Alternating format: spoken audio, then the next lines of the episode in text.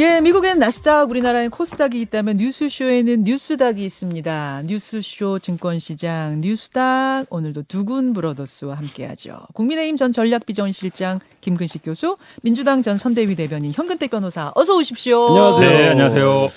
윤석열 대통령 내외가 어제 출국을 했는데 출국 직전에 아, 굉장히 짧지만 굵은 해프닝이 하나 있었어요. 정말 짧고 굵게. 바로 영빈관 신축 해프닝.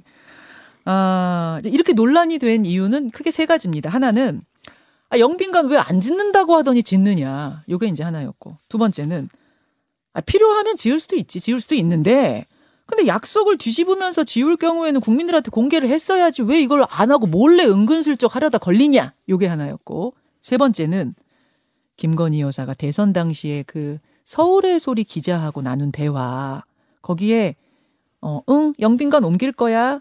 요게 이제 겹쳐지면서 혹시 김건희 여사가 지시한 거 아니야? 뭐 이렇게 이제 논란들이 한 세 가지 정도로. 현 변호사님, 이 해프닝 어떻게 보셨어요?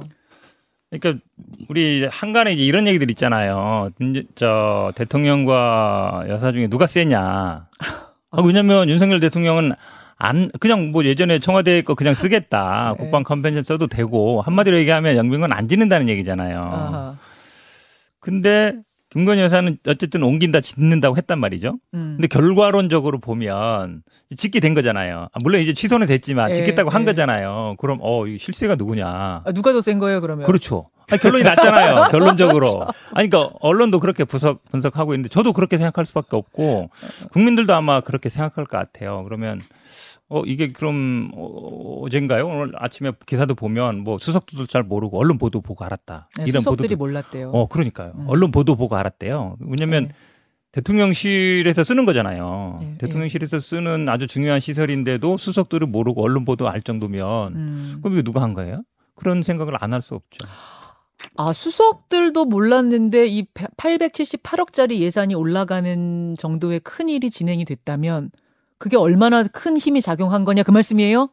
아, 그렇죠. 물론 이제 대통령이 뭐 결재는 했을 걸로 봐요. 왜냐하면 예. 대통령실과 관련된 것이고 지금 보도에 의하면 뭐 경호처에서 주도했다 그러지만 결국은 몇몇 사람이 어, 주도해서 한 것이고 물론 대통령도 뭐 당연히 대통령실과 관련된 거니까 네. 결재를 했겠죠. 근데 이런 것들을 사전에 뭐 공유도 안 하고 지금 여당도 보면 어찌 보면 잘 몰랐다는 투로 얘기하고 있는 거거든요. 음. 대통령 수석도 모르는 거니까 최소한 이런 것들은 사전에 뭐 정무라인 통해서 어느 정도 공유가 되고 뭐 언론에도 어느 정도 좀 사전에 알린다든지 아니면 이제 공론화를 해서 이게 지어야된다 이런 이제 뭐 예를 들어서 여당 원내대표라든지 아니면 뭐 이런 분들이 한번 얘기도 하고 이러면서 예산이 반영되는 게 어찌 보면 수순이잖아요. 근데 네. 그냥 어찌 보면 이제 넣었다가 야당 지금 국회의원이 어 이거 뭐지 이렇게 하면서 이제 나온 거잖아요. 네, 네. 그러니까 여당에서도 어 이거 뭐지 이러고 있고 수석들도 뭐지 이러고 있으면 이게 어떻게 되는 자, 거예요? 현근태 변호사의 이제 추측, 추측을 들으셨는데 그 중에 저는 제일 꽂히는 게 뭐냐면 아, 어떻게 수석도 몰랐지? 요건 좀 희한해요. 그러니까 대통령실 수석도 몰랐다는 건 지금 사실 같거든요. 그러니까 이 어이없는 해프닝이 생긴 것에 대해서 일단 특별 감찰이라도 해야 될 것 같아요. 저는. 아. 그러니까 이런 말도 안 되는 아이디어가 제기 된다고 할 수는 있죠. 그러면 제기되는 과정에서 의사결정 과정에 걸러야 될 단계가 있을 거 아니에요. 네. 뭐 행정관이 아이디어를 내든 그럼 비서관 통해야 되고 그럼 수석 통하고 비서실장 통하고 대통령까지 보고가 되고 이게 예산에 편성된다면 기재부하고도 협의를 했다는 거잖아요. 그렇죠. 그러면 그 모든 의사결정 과정과 정책 집행 과정에 음. 한 번도 아니 되옵니다. 음. 이거 큰일 납니다. 라는 이야기를 하지 않았거나 네. 해도 묵살당한 거잖아요. 그렇죠. 그렇다면 저는 이게 어, 특별감찰이라도 분명히 해서 지금 현 변호사가 이야기한 것처럼 괜히 이게 김건희가 한 거 아니냐라는 말도 안 되는 가짜 뉴스를 생산하기 전에 어. 빨리 저는 이 대통령실 안에서의 이 어이없는 영빈관 신축 해프닝에 대한 전말을 예. 감찰할 필요가 있다. 그래서 문책을 할 필요가 있다고 생각해요. 재정의 국가 재정에 878억 원이 기재되는 그 순간까지의 과정들을 쭉 복귀해 볼 필요가 있다. 왜냐하면 그 상황에 한 번도 이거 아니 되옵니다라고 말한 사람이 없다면 대통령실에 정말 이 획일주의 문화가 큰 문제고 아. 말을 했는데 묵살당했다면 정말 의사결정 과정에 민주적 절차가 없었던 거죠. 일단 김근식 교수님이 알고 계시기로는 취재해 보신 결과로는 뒷얘기가 어떻게 어떻게 하다 결정된 거로 지금 소문은 나 있어요. 저도 그러니까 그 최근에 금방 언론에 나왔던 수석도 몰랐다고 할 네. 정도로 이제 경호실 책임으로 좀 돌리는 것 같은데 경호처. 그렇게 하더라도 기재부 예산 편성까지 가려면 걸쳐야 될 단계가 있을 거예요. 음. 그렇지 않겠어요? 그런 모든 과정에 그러면 한 명도 이게 그, 바- 그 의사 결정 과정에 이의 제의가 없었다고 한다면 음. 이건 정상적인 대통령실의 의사 결정 과정은 아닌 거죠. 그러니까 오늘 아침에 그 뒷얘기들 보도한 것들을 제가 좀 보니까 네, 네. 최근에 인도네시아 대통령이 왔을 그렇죠. 때 네, 네, 네. 왔을 때 그때 그 어, 어디라더라? 그 2층에 이층 전쟁기념관. 네, 예, 네, 네. 거기를 개주, 거기를 이제 이용해 가지고 이 귀빈 만찬을 했는데 그때 굉장히 아 국가 품격에 너무 좀 떨어진다라는 평가가 있었다는 것 하나와 경호처가 너무 경호하기 힘들다라는 이야기를 음. 해서 결국은 인도네시아 대통령 방문이 결정적인 계기가 됐고 주도는 경호처가 했다. 아, 뭐 이런 그러니까 뒷얘기들이 들리더라고요. 뭐 연애를 하다 보면 좀 그 부족한 게 있겠죠. 어려움이 있겠죠. 그러나 이제 그 연애를 하다 보면 부족하고 어려운 부분들을 어떻게 보완할 것인가의 문제하고 대통령이 약속을 깨는 거고 그다음에 음. 지금 같은 경제 위기 상황에 최근에 또 대통령이 요 결정 나기 며칠 전에 그 태, 태양광 줄줄 샌다고 혈세를 낭비한 네. 사람 엄단하자고 했던 했죠. 대통령 아닙니까? 했죠. 그럼 혈세 878억을 이야기하면 말이 됩니까? 음. 정부 라인에서 이건 당연히 아니되옵니다라고 이야기를 해야 되는 거죠. 아니 국민적인 동의를 구해야 된다는 그렇죠. 거죠. 공론화 과정이 없었죠. 꼭 필요하다면. 네, 그리고 보완적인 대체제를 찾아보고 나서 그래도 안 되면 음. 공론화를 통해 설득을 하는 과정이 있었어야 되는 거 아닙니까? 그런 게 음. 없었기 때문에 이 부분은 김건희 여사한테 기승전 김건희로 돌릴 게 아니고 그 의- 대통령실 내부의 의사결정 과정을 감찰할 필요가 있다. 그리고 김건희 여사의 그 작년 이- 금년이죠. 금년 2월 달에 서울의 소리 이명수랑 녹취했던 응 옮길 거야. 이 한마디 가지고 김건희 여사가 마치 영빈관을 옮기라고 지시한 것을 자꾸 이야기 되는데 음. 그건 제가 페북에 썼습니다만 당시에 열린공감 TV의 그 주- 강진구 기자하고 네. 서울의 소리 이명수 기자가 사전에 공모해서 김건희는 그 영빈관을 옮게 된다는 풍문조차도 몰랐어요. 그걸 미리 떡밥을 던져서 이렇게 도사가 이야기했다고 하던데 어떻게 생각해요? 그러니까 응 옮겨야지 이렇게 그냥 반응한 거예요. 자 여기서 예. 아니 아니 교수님 말씀처럼 얘기하려면 음. 자기가 모르는 얘기면 그게 뭔 소리예요? 영빈관을 왜 옮겨? 이렇게 얘기하면 맞죠? 되나? 아, 얘기 들어보세요. 게 얘기. 들어보세요. 예, 예. 그게 무슨 소리입니까? 저는 뭐 그거 모르는 소리고 처음 듣는 얘기입니다. 나오면 정상이고 지금 저는 특별감찰 말씀하시는데 이거는 저는 불가능하다고 봐요. 왜냐하면 대통령이 결재 안 했을 수가 없거든요. 이거에 대해서 맞잖아요. 예, 예. 그런데 그럼 대통령을 감찰하겠다는 얘기인데 그게 아. 가능하겠어요? 그 다음에 또 하나의 문제는 기본 이 시스템이 안 돼 있다는 게 보통은 예전에도 보면 중요한 예산이나 짤 때는 당정 간에 이게 협의를 한단 말이죠. 음. 기본적으로 하지 않습니까? 네. 해서 이제 올리는데 이런 과정도 제가 보기에는 없었던 것 같아요. 지금 당연히 여당에서도 모르는. 걸 보니까. 그러니까 모르는 거 보니까 그러면 이게 사실은 뭐 물론 이 예산만 나왔습니다만 그럼 예산 전반적으로 지금 뭐 500조 600조 되는 예산을 짜는 거 어떻게 짰냐 좀 궁금 안 할 수가 없어요. 음. 그러면 당은 저렇게 시끄러우니까 사실은 협의했는지도 모르겠고 그럼 이제 중요한 예를 들어서 뭐 정책과 관련된 것들에 대해서는 협의를 하거든요. 예. 사전에 협의를 하고 예. 정무 저 정책위장이나 이런 분들 다 공유하기 마련인데 그런 과정도 전혀 없이 예산이 그냥 짜졌다는 걸로 보여가지고 참 여러모로 걱정이 됩니다. 네, 걱정이 되죠. 그러니까 김건희 여사 그 이야기는 제가 한 번만 더 말씀드리면 네. 그 그건 무- 적절한 답은 그거죠. 모르는 서- 사실을 야 어느 도사가 옮겨야 된다고 했다는데요. 그러니까 아 그래? 난 몰라 이러면 되는데 응 옮길 거야라고 했던 김건희 여사 당시 녹취 내용은 부적절한 반응이었지만 음. 함정 취지에 걸린 건 사실이라는 거예요. 그러니까 예를 들면 우리 저 제가 잘 아는 우리 김 기자가 이번에 흰남노 왔을 때 저한테 전화를 해서 아이 교수님 아 비도 오고 그런데 저랑 술 한잔 하시죠. 그럼 음. 아 그래 뭐 죽을 때까지 먹어보자. 제가 바로 했어요. 농담으로. 부적절한 대응이야. 근데 네. 농담 반으로. 근데 네. 친근하니까. 네. 그때 그것만 딱 따가지고 김근식 흰남노 태풍 위기에 술판 버려 이렇게 나오는 거 아닙니까? 아. 저는 그런 식의 함정 취지에 걸렸다고 생각을 해요. 그러니까 그 반응 자체는 김건희 여사가 적절한 반응은 아니었지만 네. 그 전에 이명수 기자와 그 강진구 기자의 철저한 그 공모가 있었다는 게 분명히 확 입증이 돼 있습니다. 음. 그러니까 그 부분만 따가지고 김건희 여사가 마치 영비관을 처리할 지시, 저 옮기라고 지시했다는 걸 하는 건 제가 볼때 아니 분명한 가짜 지시 뉴스예요. 그거 자체로 이제 지시를 했다는 증거는 될 수 없는데 그 옮길 생각이 하고 있다는 왜냐하면 답변을 한 번만 한 게 아니거든요. 반복 두 번이나 얘기하잖아요. 음. 그리고 그거를 만약에 지금 말씀처럼 뭐 유도했다고 이거 왜냐하면 어느 정도 그 대화를 보면 사전에 알고 있는 것처럼 얘기하는 아니, 거예요. 그러니까 한번 보세요. 근데 이제 아니에요. 윤석열 대통령은 어쨌든 뭐 옮길 필요 없다 안 옮긴다 그냥 써도 된다라고 했는데 결과적으로는 옹- 뭐 새로 짓게 됐으니까 그 얘기가 안 나올 수 없는 것이고 이거를 뭐 마치 뭐 무슨 뭐 민주당이 무슨 뭐 망상이 집단적 망상에 빠졌다고 얘기하는데 지금 언론이나 국민들은 다 그렇게 생각 안 하고 있단 말이죠. 뭐 그러니까- 국민들이나 언론들이 지금 집단적 망상에 빠졌다는 겁니까? 그러니까 말이 안응 되는 거예요. 옮길까라는 네. 그 답변 하나 그걸 녹취를 따가지고 그것도 상대방이 녹취한 줄 모르고 그냥 편한 사이에서 한 얘기잖아요.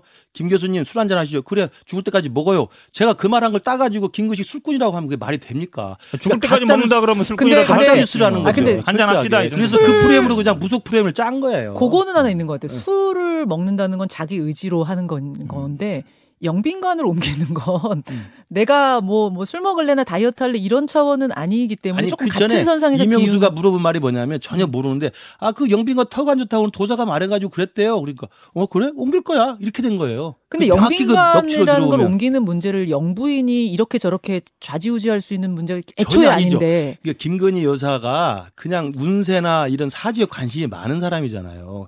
박선홍부도 그거라면서. 그러니까 예, 예. 그런 그냥 평범한 여성이에요. 그리고 이명수라는 사람하고 친근하게 지낸 거야. 이명수는 자기 편을 생각하고 친근하게 지낸 거예요.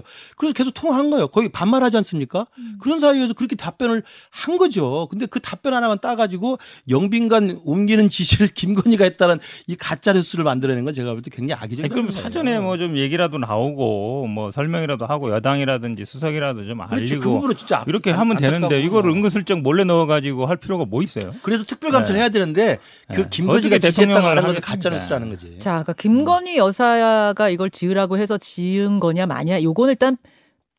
떼놓고 요건 음. 떼로 떼놓고 보더라도 절차상에 이번에 추진 과정에 문제가 있다는 건 지금 여든 야든 다100% 동의를 맞는 말씀. 하니까 대통령도 철회한 거잖아요. 그렇죠. 그럼 그렇죠. 그거는 지금 거죠. 분명해 보여요. 네. 보면은 이 서류에 수혜자를 국민 이렇게 썼다는 거 아닙니까? 영빈관 짓는데 넓게 보면은 국민일 수도 있어요. 그러면 수혜자인 국민한테 얘기하고 설득하고 동의를 구했어야죠. 수혜자님들도 모르게 이렇게 하면. 그러니까 대통령실의 의사결정 과정에 분명히 문제가 있는 거예요. 아. 이건 정말 점검해야 됩니다. 뭐 특별감찰이 굳이 아니더라도 분명히 점검은 내부적으로 해야 된다고 봐요. 제가 이걸 보면서 네. 이거를 급하게 한 거잖아요. 근데 2년 내에 한다 그랬거든요. 네. 그러니까 어찌 보면 윤석열 2년. 대통령 때도 쓰겠다는 거잖아요. 내년 내후년에 지어가지고. 그러니까 윤석열 대통령의 의중이라든지 이게 들어갈 수밖에 없는 거예요. 만약에 장기적인 계획이면 뭐 설계 내년에 음. 하고 그 다음에 뭐 공모해서 네. 그 다음에 짓겠다. 지금 얘기처럼 뭐 다음 대통령까지 얘기할 거면 그렇게 해도 되거든요. 근데 여기서 근본적인 질문 하나 드릴게요. 네. 아니 처음에는 기존 영빈관을 쓰거나 아니면 호텔을 쓰거나 전쟁 기념관 쓸수 음. 있을 줄 알았는데 막상 좀 하다 보니까 정말 국격에 좀 안 맞는 것 같다 해서 필요하면 지을 수는 있다고 생각하세요? 그건 동의하세요? 지을 수는 있다고 봐요. 아, 네, 그 절차적. 국민들이 동의하면 지을 아, 수 있는 아, 거죠. 아, 그건 근데 이거를 단순히 그러니까 지금 얘기처럼 제가 말씀한 거잖아요. 갑자기 넣어가지고 올해 내년에 다 짓겠다. 그건 아니에요. 기본적으로 뭐 계속 절차에 대한 그렇죠. 문제 네, 지금 제기를 하시는 거네요.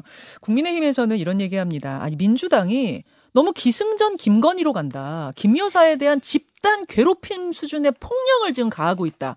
김기현 전 원내대표 발언입니다. 뭐만 하면은 김 김건희, 김건희 이제 한다. 김건희 여사를 네. 끌어들이면 이게 김건희 여사가 지금 국민들 여론상으로 보면 굉장히 밉상 이미지로 좀 많이 고착화돼 있잖아요. 네. 그러니까 아마 이제 민주당에서는 김건희 여사를 모든 정치 이슈에 끌어들이면 좀 유리하다는 생각을 하는 것 같은데 아까 말씀드린 것처럼 이번에 이, 이 영빈관 신축이라는 해프닝은 정말 대통령실이 자체 점검을 하거나 특별 감찰할 정도의 내부에 가- 분명히 문제가 있다는 점을 보여주는 것이고 음. 반성해야 되고 반성뿐만 아니라 정말 다시는 이런 일이 일어서는 안 되고 그러나 이게 김건희 여사가 지시했다라고 하는 말도 안 되는 가짜 뉴스는 프레임을 짜면 안 된다. 지금 구- 두 개는 구분해서 봐야 된다고 봐요. 자 여기까지 덧붙일 말씀 없으시면 뭐, 본론으로 네, 갈까요? 그러시죠. 네. 자 오늘의 두 분이 골라오신 상한가 하한가 키워드부터 확인하겠습니다. 현 변호사님. 저는 이준석 대표 복귀 하나 하한가로 했습니다. 아, 네. 하한가 네. 이준석 대표 복귀 하나 복귀하면 상한가 아닌가요? 복귀 원 하나 이렇게 복귀, 사실은 복귀 원 하나를 복귀 원 원자 하나? 봤어 원자. 복귀 원 하나 김근식 교수님 예, 저는 이재명 민주당 공도동망이라고 하한가를 가져왔습니다. 아 공도 동망 하한가 일부에서 국민의힘 얘기는 또 한참 했기 때문에 오늘은 어, 이번에는 저 민주당 얘기부터 좀 가보죠 김근식 교수님 예. 그 이미 이제 당 대표로 선출이 됐고요. 됐는데 뭐 컨벤션 효과는 말할 것도 없고 이제 민주당 지지율이 오히려 떨어지는 기희 현상이 벌어지고 있는데 지금 벌써 선거법 위반으로 기소가 돼 있고 네. 그다음에 성남 FC 관련해 가지고 이제 제3자 뇌물로 기소 의견으로 송치가 됐잖아요. 벌써 두 건이 기소 의견이 돼 있어서 앞으로 어떤 더 센 게 나올지 모르겠습니다만 과연 이재명 대표를 막고 옹호하고 방탄하기 위해서 민주당이 이렇게 일치 단결해서 나섰을 때 그 나중의 결과를 책임질 수 있겠느냐. 그래서 제가 음. 공도 동망이라고 한 건 잘 아시지만 이재명 대표를 지키려 가다가 우리 당의 아니 우리 대한민국 정치 발전의 한 축인 민주당이라고 하는 공당이 음. 같이 망할까봐 검 우려된다는 말씀입니다. 자, 주말 사이에 벌어진 일들 좀 정리하고 갈게요. 우선 지난 금요일에 성남 FC 의혹과 관련해서 두산건설, 성남시청 등등에서 20곳에 대한 압수수색이 있었고요. 그리고 이번에 그 허위 사실 공표로 기소가 됐잖아요. 그 공소장이 공개가 됐습니다. 근데 거기 보니까 아, 김문기 전 처장과의 관계에 대해서는 2009년부터 이재명 대표가 알았다라고 공소장에 적시가 돼 있고 또 그 법카 유용 의혹과 관련된 공소장도 나왔는데 배 씨가 김 씨의 사적 업무를 처리했다. 요렇게 또 공개가 됐어요. 현 변호사님, 네. 지금 이재명 대표 측에서는 별도 입장을 안 내고 있는데 어떤 이유일까요? 일단은 뭐 얘기했죠. 그러니까 내 문제는 내가 알아서 한다. 민생 문제는 아. 당에서 해라. 그러니까 법적인 문제는 내가 알아서 하겠다라는 게 이게 뭐 기도 그동안에도 계속 갖고 왔던 기조입니다. 왜냐하면 뭐 우리 이재명 대표가 변호사 20년 하셨어요. 네. 본인 사건에서 본인이 가장 잘 알죠. 지금 법인카드 관, 그러니까 저는 이런 생각이 들어요. 아, 이 윤석열 정부가 뭐 할 줄 아는 건 수사밖에 없는데 이것도 제대로 못 하고 있다. 수사 제대로 못 하고 못 하고 있다? 있죠. 왜냐하면 사실은 김혜경 여사 소환할 때 뭐라 그랬냐면 공소시효 얼마 안 남았다. 그러니까 불러야 된다 해서 불렀거든요. 네. 경찰도 가고 검찰도 갔잖아요. 예, 예. 근데 기소 못했어요. 아, 아. 왜냐하면 지금 공소장에는 배 씨가 김 씨에게 사적으로 업무를 처리했다, 뭐 공모했다라는 건데 네. 그럼 원래 같이 기소해야 되죠. 배임에 대해서 음. 업무상 배임에 대해서. 그러니까 공범으로 봤는데 기소는 안 했네요. 그러고 그렇죠. 왜냐하면 공소시효도 어쨌든 뭐 공범을 기소했으니까 정지시켰다는데 그 공범이 뭐냐면 선거법.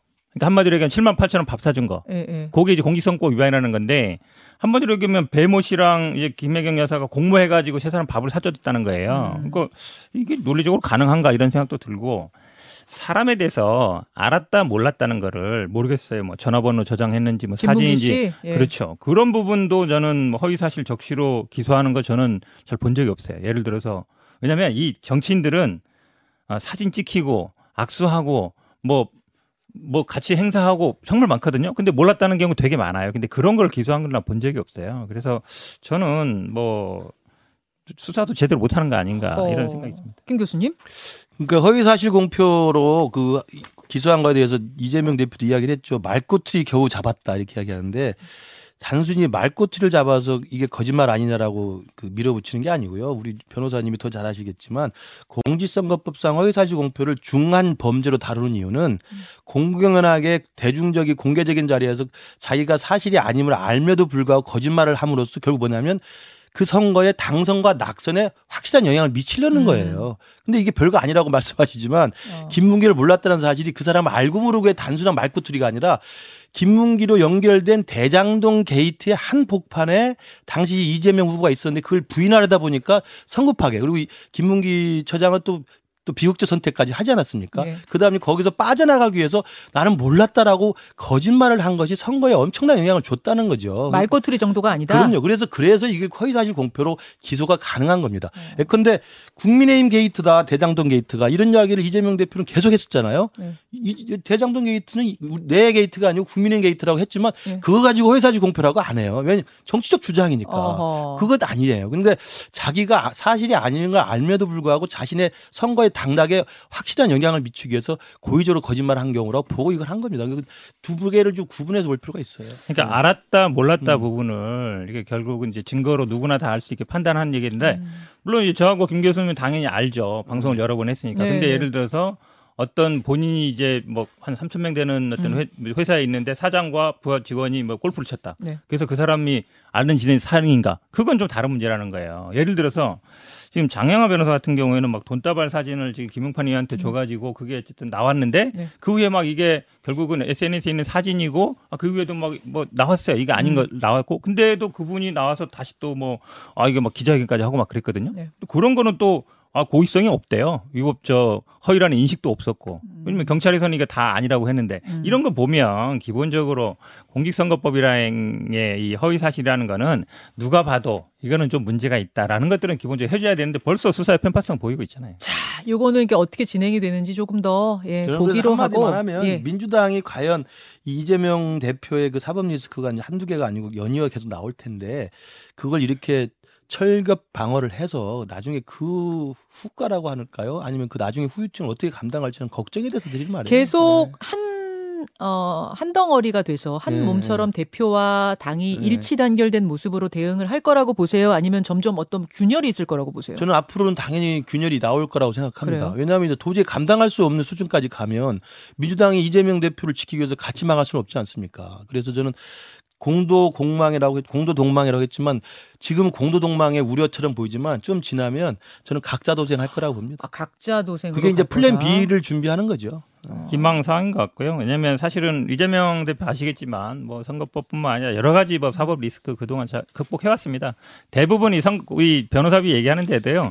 가장 많은 일을 한 사람은 이재명 대표 본인이에요. 본인이 다 음, 서면 음. 쓰고 했거든요. 예. 그런 부분 충분히 이겨낼 거라 보고 있습니다. 자, 이번에는 어, 현근택 변호사님의 키워드로 가겠습니다. 이준석 전 대표 관련된 걸 갖고 오셨어요. 어, 이준석 대표 복귀 복귀 원하나 이걸 갖고 오셨는데 현 변호사님 제가 이거는 이- 일부에서도 워낙 얘기를 네네. 많이 했기 때문에 제가 두 분께는 궁금증 몇 개만 딱딱딱 질문하고 네. 갈게요. 첫째, 윤리위 왜 18일로 당겼는가? 누가 당겼는가? 짧게 답변해 주세요, 현 변호사님. 저는 처음에 어떻게 생각했냐면 원래 탈당 권유하면 10일 내 효력이 발생하거든요. 네. 10일 이내에 탈당 안 하면 제명이 돼요. 자동 제명. 그렇죠. 28일이 신문 기일이잖아요. 네. 그리고 18일 딱 10일 전이잖아요. 네. 어 벌써 탈당 권유 어제 하려나? 이렇게 생각했어요. 아. 근데 뭐 어제 안 하더라고요. 안. 아 그러면 그 다음에는 이제 제명밖에 없는 거예요. 28일 전에 뭔가 하려면. 아, 아니, 28일에 딱 결론 낸다 생각하세요? 28일 날 어쨌든 당사자 적격을 없애버려야 되잖아요. 게 목적이라고 하니까. 가처분 결론 내기 전에. 그렇죠. 음. 어쨌든 그러면 어 이제 어제 했으면 사실 탈당 권유인데 어제 넘어가면서는 제명 아닌가. 음. 밖에 없는 것 같아요. 누가 그럼 당기는데 그뭐 이양희 윤리위원장 결정? 아니, 지금 외형적으로 그렇게 나오지만 뭐 이준석 대표가 얘기했잖아요. 뭐 외유 가면 하더라.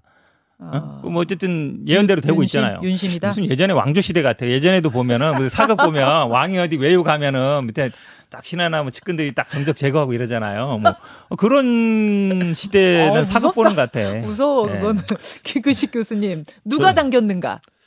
유구무원입니다.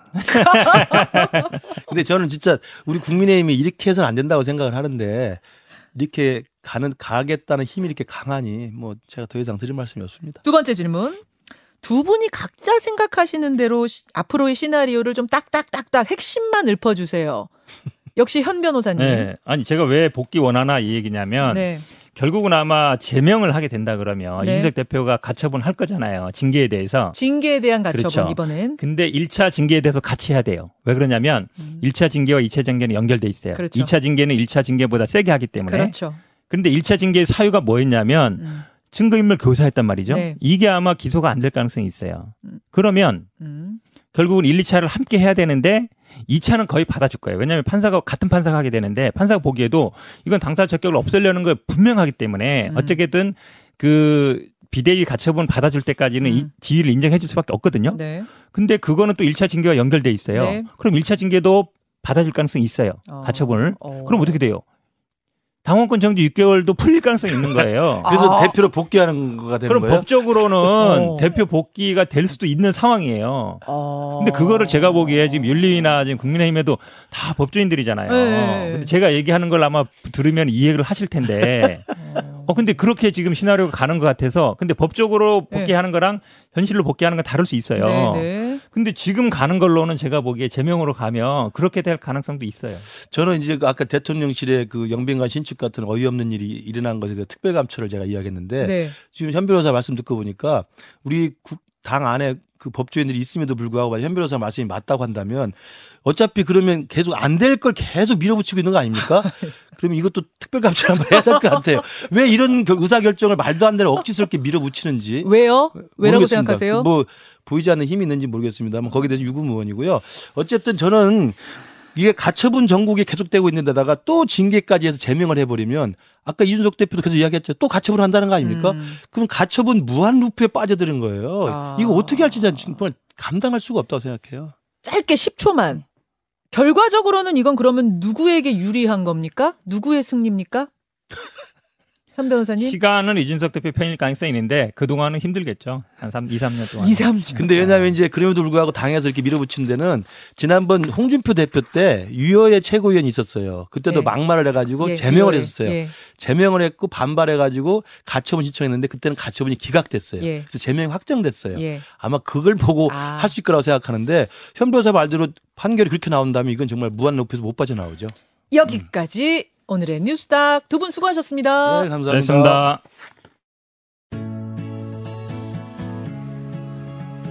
김현정의 뉴스쇼는 시청자 여러분의 참여를 기다립니다. 구독과 좋아요, 댓글 잊지 않으셨죠? 알림 설정을 해두시면 평일 아침 7시 20분 실시간 라이브도 참여하실 수 있습니다.